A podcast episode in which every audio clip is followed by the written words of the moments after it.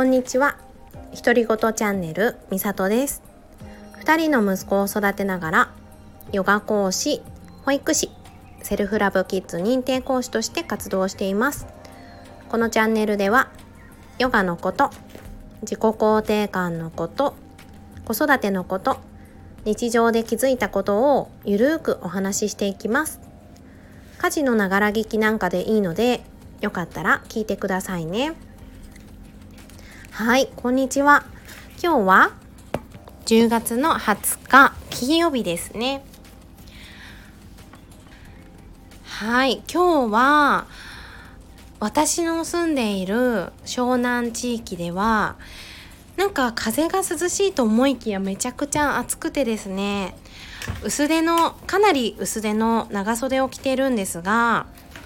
ちょっとねすごい汗だくになっちゃってですね。なんか半袖でも良かったなっていう感じでした。それで今日はママとことって私とえっとお友達のユッキーが一緒にやっている茅ヶ崎でねママイベントをやってるんですけど今日はねその開催日でした。ハロウィンじゃないですか10月って。だからハロウィン仕様の特別イベントで今日はね仮装をえっと、赤ちゃんのママに向けてやってるイベントなんですけど赤ちゃんが仮装をしてもらってでママたちとねヨガをしたりそれから英語絵本とか英語のハロウィンの歌を歌ったりして楽しむイベントだったんですけどちょっとね特別だったのが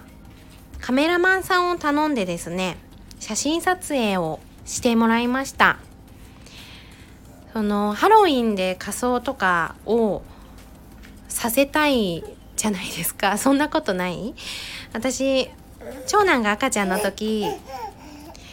ハロウィンの仮装をさせたらもうめちゃくちゃ可愛くてですね。もう赤ちゃんの時期しかそんな可愛いって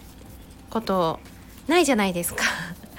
そんなことないか。そうだけど赤ちゃんの時ってね特別可愛いじゃないですか。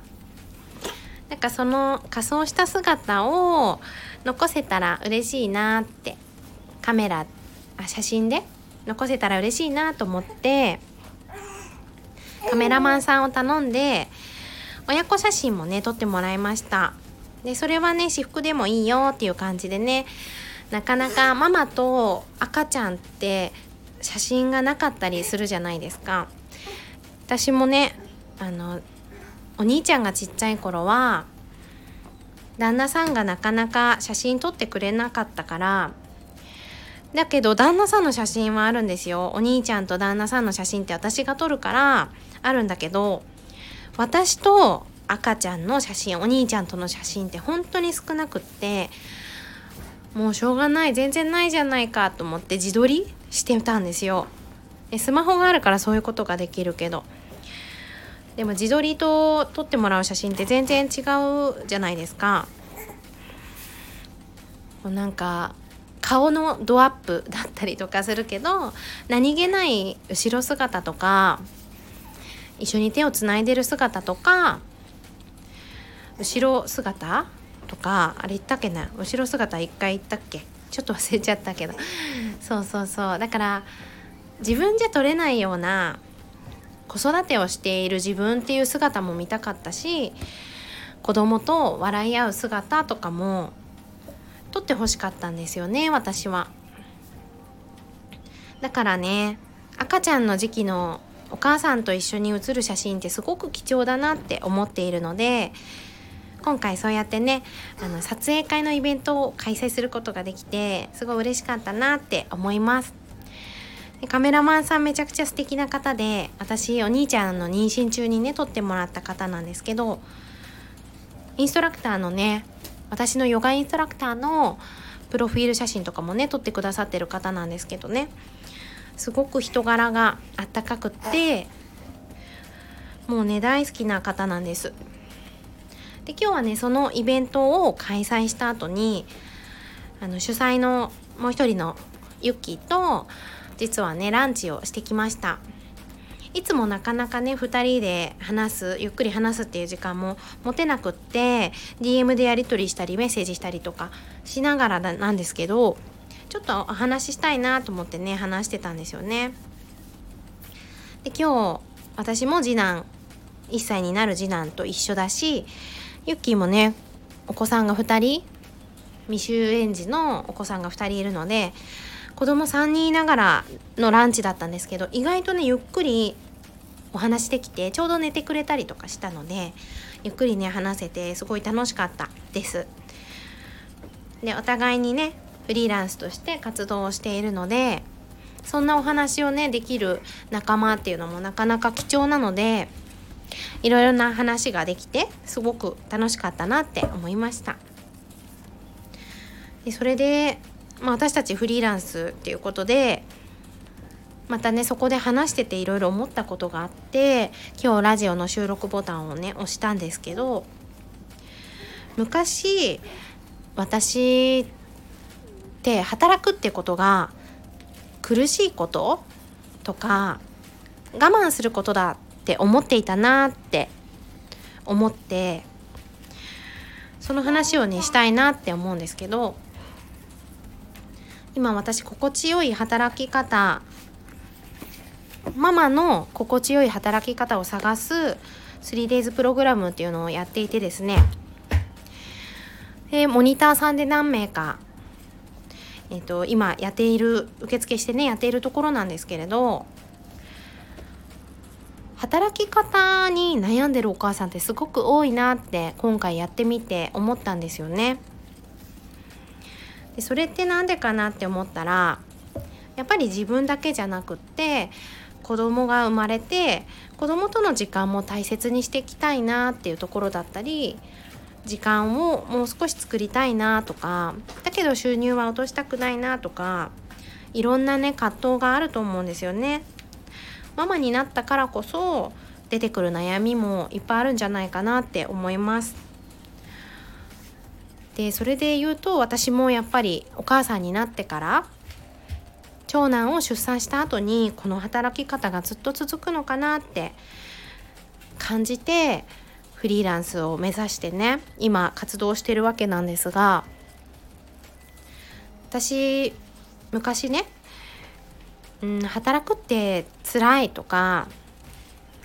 働くって苦しいとか我慢するとかそんなイメージが実はあったんです。お仕事が嫌いなわけじゃないんですよ楽しいんだけどでもやっぱり自分の自由度ってすごく少ないので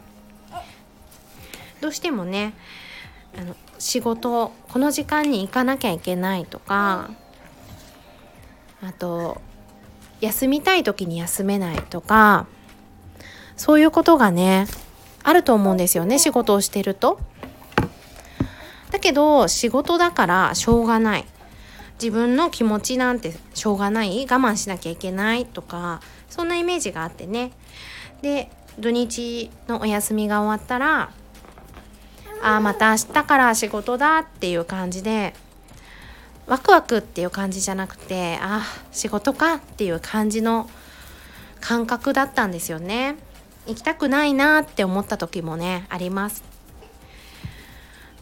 けど今フリーランスとしてね活動していて思うのは仕事がね楽しいんですよ。とっても。どちらかといえば仕事したいって思ってるんです。なんかそれこそ働いてあの雇用されて働いている時っていうのはサザエさん症候群って知ってます？あの日曜日に明日から仕事かって、まあ、学校かとか思って行きたくないなとかやだな休み終わっちゃうなっていう感じでねちょっと憂鬱な気持ちになることのことをねん？ことのこと？そういう憂鬱になってしまうことのことを ちょっとわかん。ないことのことってなんだろう？ごめんなさい。そうそうそう。憂鬱になってしまうことをサザエさん症候群って言ったりするそうなんですよね。でまさにそれだったし私ああ明日から仕事かって毎週毎週ねやっぱ週末思う。保育士の仕事は楽しいけど行くまでちょっとねうーんお家にいたいなとかお休みしたいなとかそういうふうに思うことはねたくさんありました。だからそれで言えば今 うん、フリーランスとしてね活動し始めていくらでも働けるしいくらでも休めるんですよ。自分の好きに選べる。でそれによって収入は変わってくるんだけれどもどの時間に活動しようとかどの時間に休もうとか自分で決めていけるんですよね。だからそういう自由度っていうのがあるっていうことが私にとってすごくね心地いいんだなって思いました。だし土日今子供たちとね過ごしていてで月曜日からお兄ちゃんが保育園に行って私の活動っていうのもそこでねしているんですけど次男がねいながらだけど。でも月曜日になってさあ仕事ができるぞってなったら今はねすごくやったって気持ち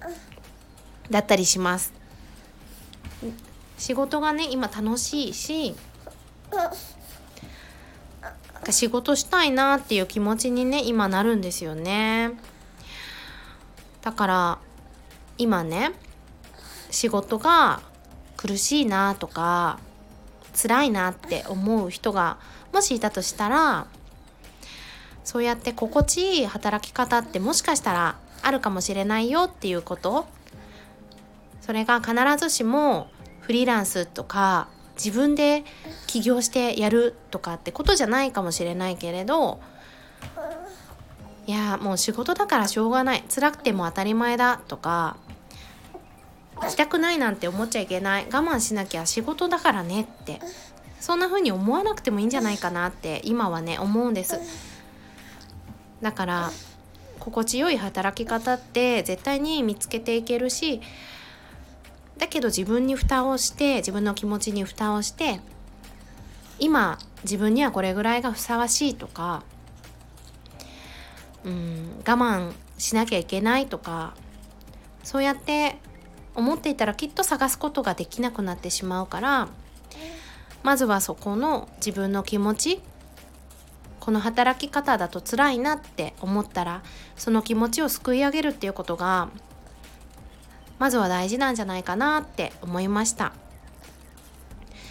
そうだから今日ねユッキーとランチしてまだまだね私たちも頑張らなきゃいけないし前に進んでいくしかないんだけれどもでもすごく気持ち的に心地いいよねっていう話をねしてきたんです。私たちはだからもう戻らないって決めた。うん。あ正社員にはっていう意味ですが。そうそう。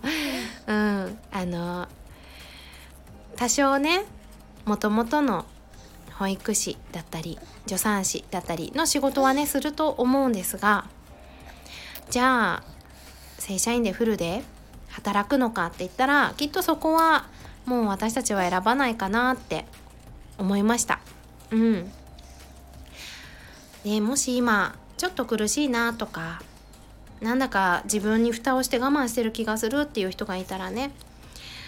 もしかしたら違う道もあるんじゃないっていうことを一つねうん伝えたいなって思いました。はい。じゃあね今日はこれぐらいにしようかなと思います。だんだんね秋が深くなってきて朝晩がね寒く涼しくなってきましたね。今日は日中がすごい暑かったですがまた寒暖差もあるので皆さん体を壊さないようにお気をつけください。ね、たくさんの風邪がね今流行ってるみたいですから皆さんねうんお熱が出たりとか咳をしたりとかってあると思うけれども体をあったかくして適度に体を動かしながらね体に気をつけて過ごしてください。はい。では、今日のラジオはこれぐらいで終わりにしていこうと思います。また来週収録をしていこうかなと思います。皆さん良い週末をお過ごしください。それでは最後まで聞いてくださった方、どうもありがとうございました。さようなら。